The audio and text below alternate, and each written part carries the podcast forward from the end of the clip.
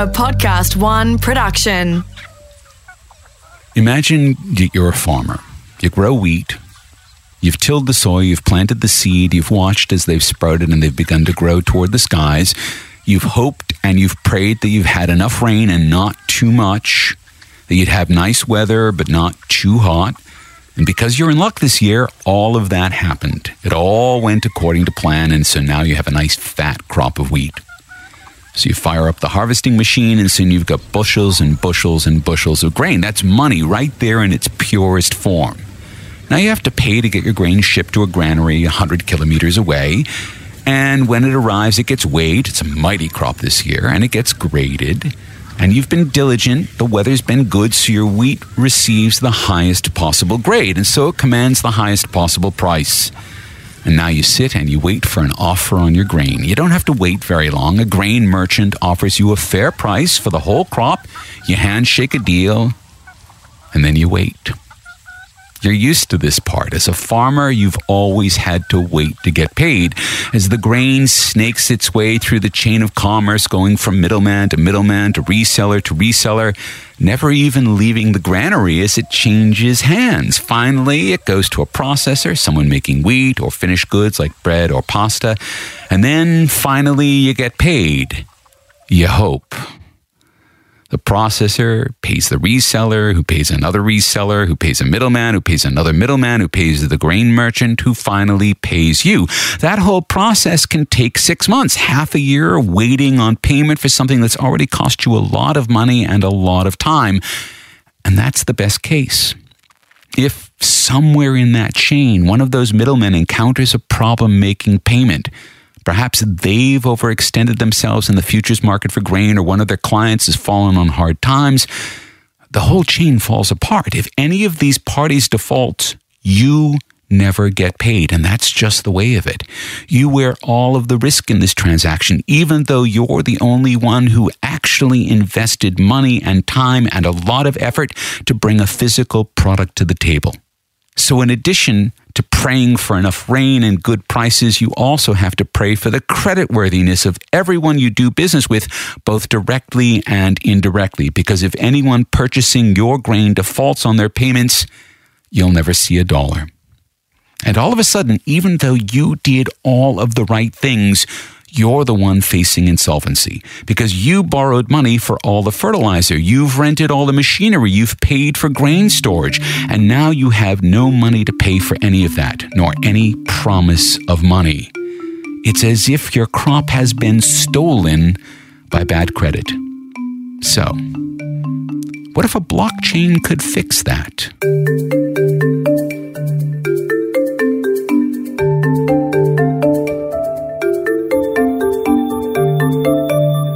Mark Pesce, and welcome to the third episode of Cryptonomics, a series dedicated to exploring and explaining the way cryptocurrencies and the technology underneath them, the blockchain, will transform our entire world. Along the way, we'll learn what makes it all tick, how people are using this technology to do amazing things, and what it all means for the future of money, finance, investing, and the economy. We'll speak to folks who have built successful businesses using the blockchain, some of whom have even created their own successful cryptocurrencies. We'll learn how things work, why they work, and when they don't. By the time we're finished, you should understand enough to make your own investment calls. You'll have the tools you need to investigate any cryptocurrency investment. Is it real? Is it wise? Is it a good investment? We can't answer these questions for you, but you'll learn which questions you need to ask and the sorts of answers you'll want to receive.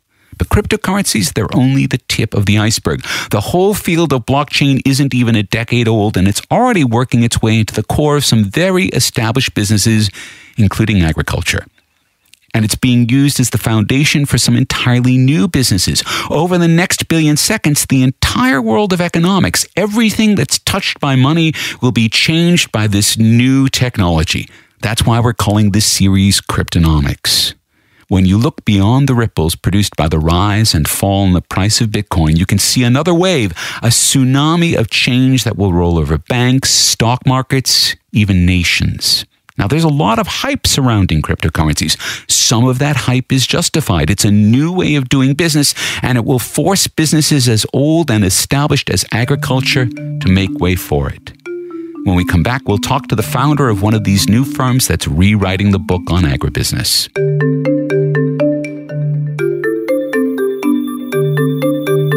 Welcome back to episode three of Cryptonomics.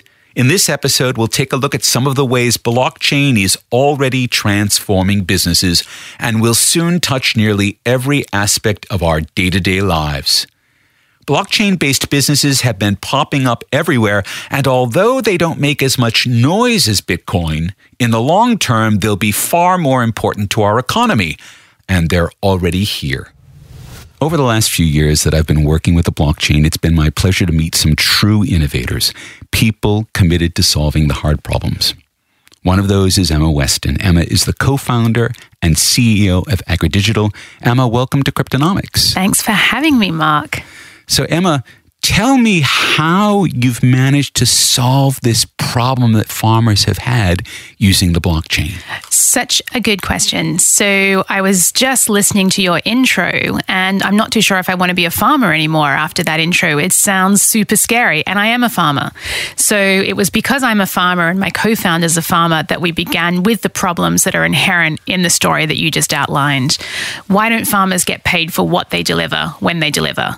Why can't buyers get access to just in time supply chain finance? Why are we having this liquidity crisis within supply chain? And what risks does it actually introduce to us as farmers, as supply chain participants, and as consumers? And that's really at the heart of what AgriDigital is looking to solve for. So we began this journey a few years ago.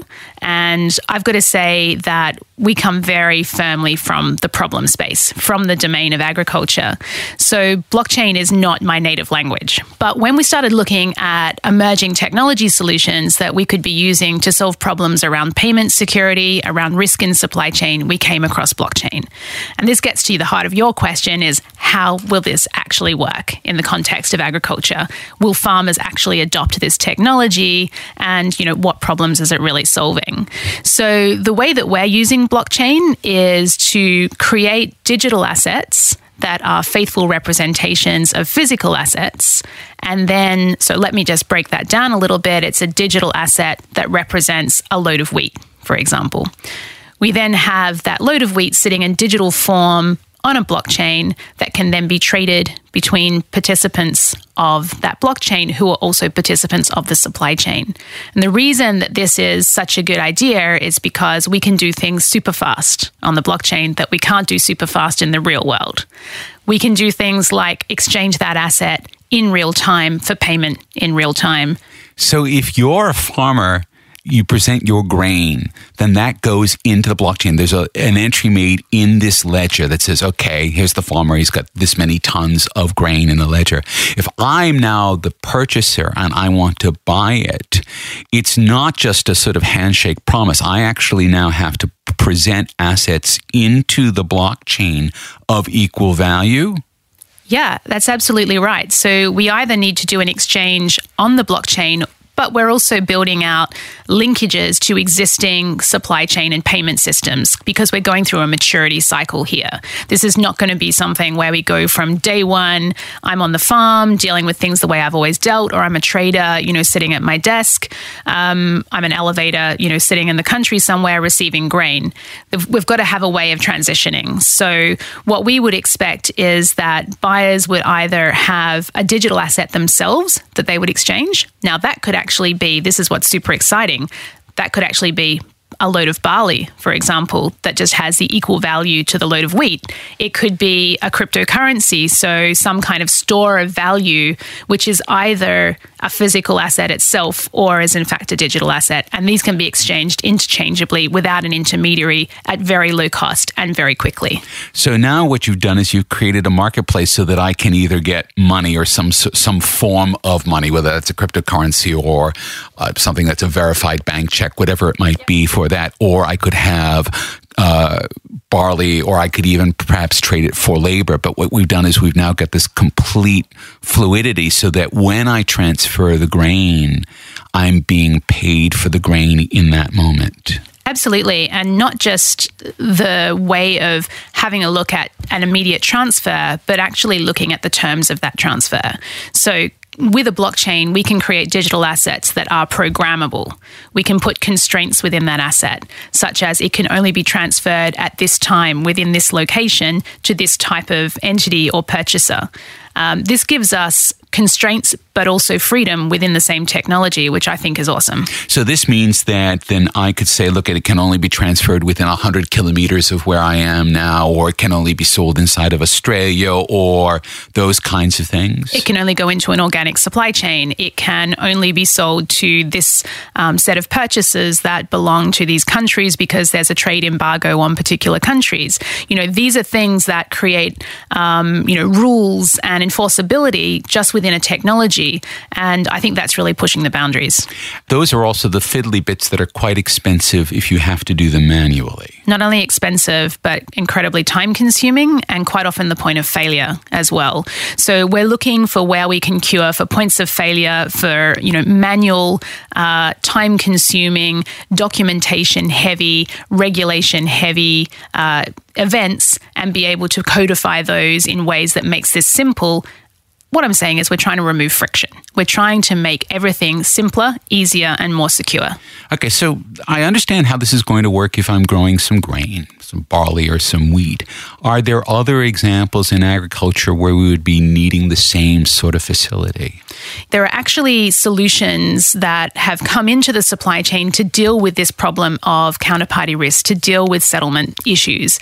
Um, and so, in the grains industry, at least in Australia, we're seeing uh, traders take on some of that risk and pay growers, you know, earlier, right? That makes them more attractive to that grower to deal with rather than having to wait to get paid. But that still could be 14 or 30 days.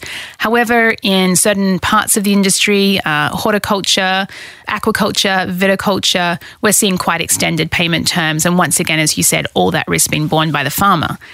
I'll actually kind of throw something else in there as well. It doesn't actually have to be an agri commodity. We can actually develop these digital assets to be very generic. Uh, to be able to be used by other industries, be that the mining industry, the resource industry, uh, those who are selling uh, intellectual property, for example, is also really interesting on a blockchain. Okay, so we now have this idea that you can create a blockchain that facilitates a market so that people can be paid immediately for the services or the property, the assets that they're providing. Is there a sense of scale here? I mean, we're talking now, how large is the market just in terms of just agricultural trading just in Australia? So, if we're looking at agricultural trade in Australia, um, let's just focus in on the grains industry because it's a big enough number. That's a $9 billion number. Um, if we're looking at supply chains globally, we're talking $17 trillion.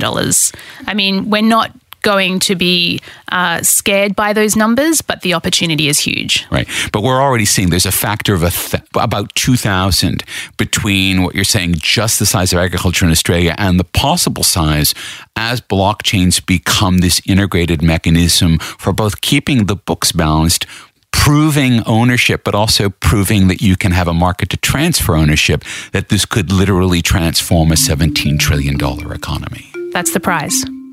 Emma, thank you very much for joining us on Cryptonomics. Thanks for having me, Mark.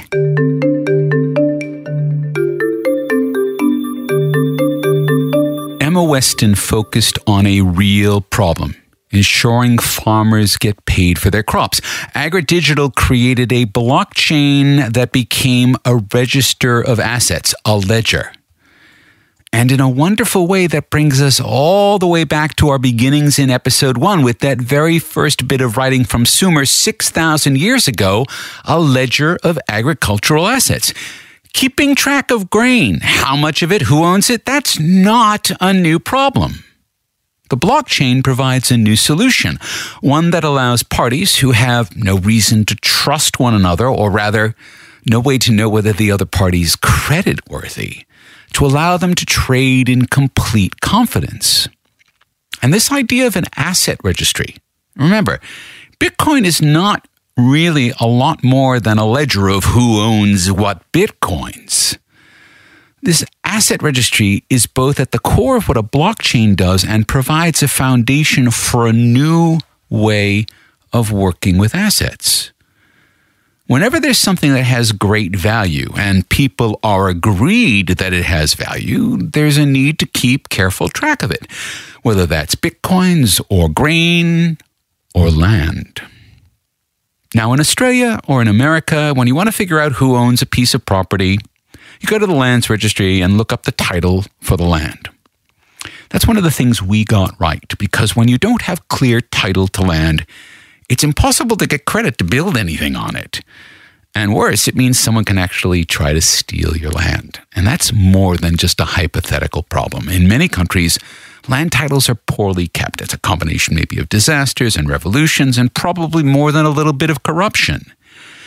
Anyone with access to a land registry could hack that registry and effectively give themselves someone else's beachfront property. It means that a family could have been on the same plot for hundreds of years, but lose it in a moment with no real way to prove that it was ever theirs. If someone else wants that land, they can claim title on that property. They can force the family off that land unless they wanted to prove their title in the court system. And that's far more expensive than most people can afford. Far more expensive because there's no title to refer to, there's no definitive record. There's no registry of assets. But now, blockchain is being used for that. And since a blockchain can't be altered without leaving a permanent record, you can't forge a land title. You can't give yourself someone else's property. Now, that's a great thing if you're a landowner, perhaps not so great if you're a corrupt official.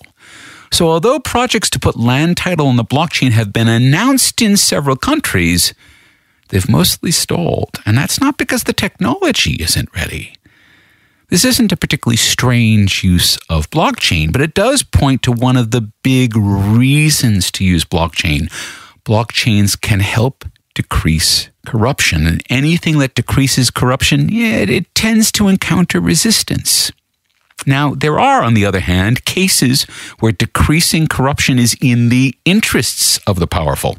For example, insurance. Now, at the end of the last episode, I mentioned that my home was robbed and I had several thousand dollars of valuable Bitcoin stolen because they were sitting in my smartphone. But that was far from the worst of it. This was no smash and grab operation. This thief was a professional. Got in through the second story window and went room to room to room, systematically looting all of the valuables in my home. Now, I'm a bit of a geek, so there were plenty of smartphones and computers and other forms of portable wealth that are very easy to sell. And so the thief stole fifteen or twenty thousand dollars worth of my gear. That number's a bit fuzzy because, well, there's no registry of my assets. I never kept one. Now I am insured. When I contacted my insurer, they asked me to provide proof of ownership for all of the items stolen so they could be replaced. I did my best. Scoured my home for slips of paper. I trolled through my emails for electronic receipts. I ended up spending a few days trying to prove what I had owned until the thief stole it. And there were some things I just had to give up on. They were too hard to locate. Those were my losses. Other things I had replaced after I provided proof of ownership. The insurance company requires proof of ownership to prevent insurance fraud because people do claim for things they don't own. That sort of thing happens all the time. But isn't this just the sort of thing that would be better handled by a registry of my assets? Something like that has been thought of purely as the province of the very rich, people with tens or hundreds of millions of dollars in assets because it takes time to compile that register, to audit it, to check its authenticity, to ensure all of it. That's an expensive proposition, so it was only available to the wealthy. But the blockchain, blockchain makes that all cheap and easy. After all, it's just data. It can be anywhere. It can be on your smartphone or in the cloud or sitting with your insurer. Your insurer wants to know all about all your assets, not only because it helps you make claims on those assets, but it also helps the insurer predict the kinds of claims it might see if a lot of customers file claims at once. For example, if there's a bushfire or a flood or a tropical cyclone or an earthquake. And you want to keep a list of your own assets. It's good to know what you own. Both because it helps you track your wealth and because it means that you might want to recycle or even upcycle assets you're not using. And right now, it's just hard to do all of this. A blockchain is easy to create, but populating it with all of your assets, that is time consuming. But it needn't be that way. And this is where we get a real sense of the world of cryptonomics over the next few years. Because within the next few years, whenever you make a significant purchase, let's say it's more than $100, you'll receive an electronic receipt that you will be able to forward along to your asset registry. It'll be put into your own personal blockchain and shared with the businesses who need access to that data, such as your insurer. All of that will happen pretty much automatically. You won't have to do anything. And then, if you do need to make a claim, you and your insurer both have copies of that in your asset blockchain. There'll be an agreement because that's what the blockchain does. It keeps everything added up. So you can easily prove that you own what you say you own and the insurance company can believe you. Benefits both parties because they really don't have any reason to trust one another. The customer believes the insurer is trying to get out of paying claims, and the insurer believes the customer is trying to commit fraud. Blockchain takes all of the distrust out of that relationship. Now, there are other cases where distrust is downright dangerous. For example, in all of our smart devices. Now, all of us own smartphones. Most of us own cars that use very sophisticated software to manage their performance. And more and more software is being used to provide autonomous features in automobiles so they can drive themselves. Those features are very limited right now. Your Tesla can do a fine job on the highway in perfect conditions, can't handle city traffic. Still, you want to be sure that you're using the best software when your car is driving itself. After all, you're putting your life in the hands of whoever wrote that software. But how do you know that that software is authentic? How do you know that the software running your Tesla came from Tesla or the software in your iPhone really came from Apple? All comes down to trust. Now, here's where a blockchain can help, though it's not quite enough you can have a copy of a blockchain you got from Tesla that tells you this software is exactly what they promised you. But how do you know that someone hasn't hacked into Tesla and sent along a phony blockchain? That's when you need to use one of the techniques of the Bitcoin trading system peer review. What if you download the Tesla blockchain and then compare that blockchain against every other Tesla on the road. Now, why would you do that? Well, it might be easy for a hacker to break into the computers at Tesla and swap out a real blockchain for a phony one. But they'd find it really hard to do it at Tesla and at every one of the hundreds of thousands of Teslas on the road. And this is a version of the consensus system that Bitcoin uses to ensure that changes in the ledger are legitimate because the traders in the Bitcoin network don't trust one another. They need to reach consensus before changes are made. And that same technique that can be used by a car or by your smartphone to keep it from installing malicious software. Now, back in 2015, Samsung, who is the biggest maker of smartphones in the world, they went into partnership with IBM, and IBM's been doing a lot of work in blockchain.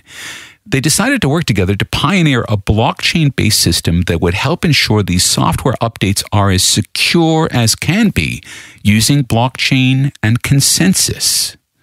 Within a few years, every time you update your devices, whether your car or your smartphone or your television set or whatever else, you'll be able to trust that that update won't be used by a hacker to steal control of your device or steal your passwords or steal your bank accounts or turn your automobile into a guided missile. In a connected world, this may be the single most important application for blockchain. It will be mostly invisible. Most people will never know it's there, but it will be there underneath, ensuring software updates remain safe and secure in the years to come. But there's another way we can be hacked, and it's among the oldest known to man, and it's the most dangerous. When we come back from the break, we'll see what a blockchain can do for that.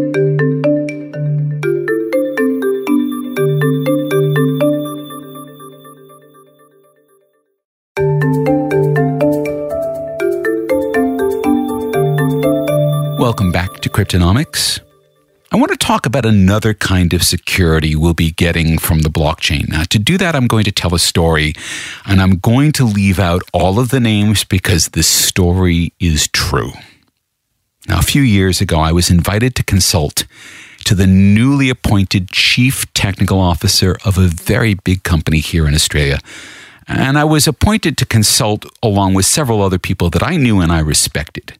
We spent two days working closely with this person, and the closer we got, the more confused I became.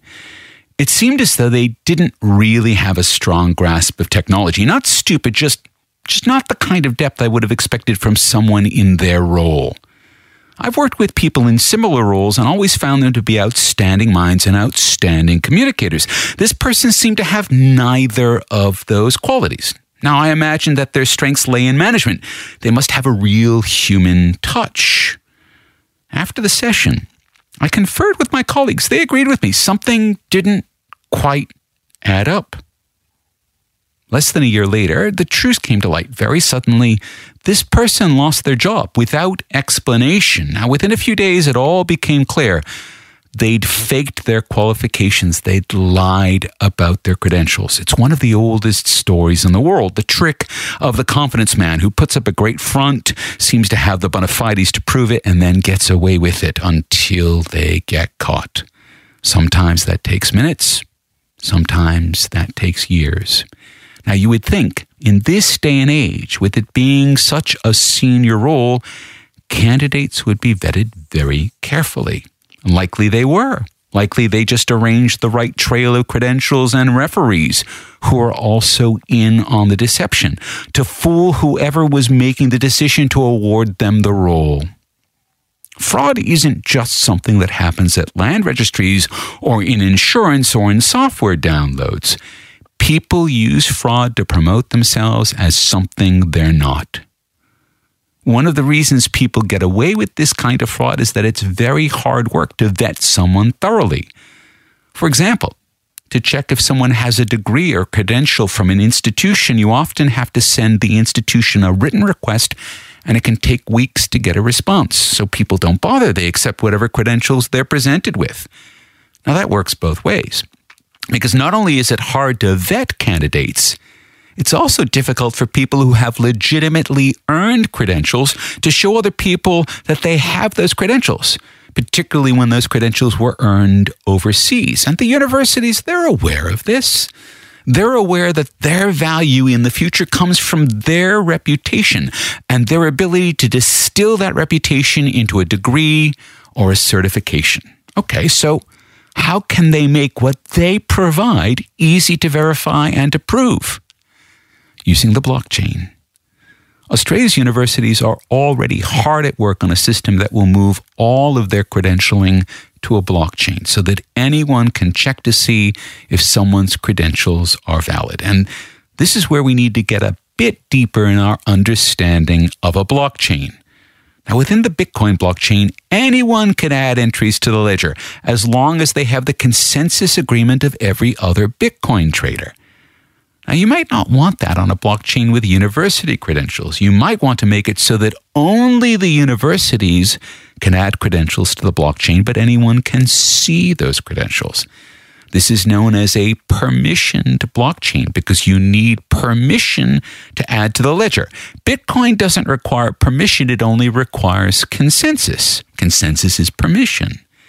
Now, in this case, Australia's universities would have permission, but normal people wouldn't. So you wouldn't simply be able to add your own credentials to this blockchain. You'd have to go through an accredited institution. Now, that assumes that these institutions trust each other. And, you know, at one level, sure they do.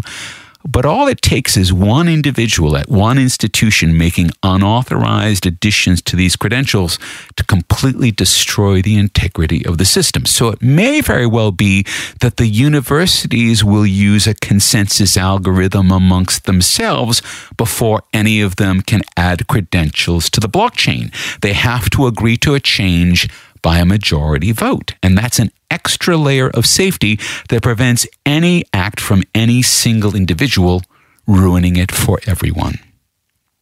Now, once this blockchain exists, university graduates will be able to quickly and inexpensively verify their university credentials.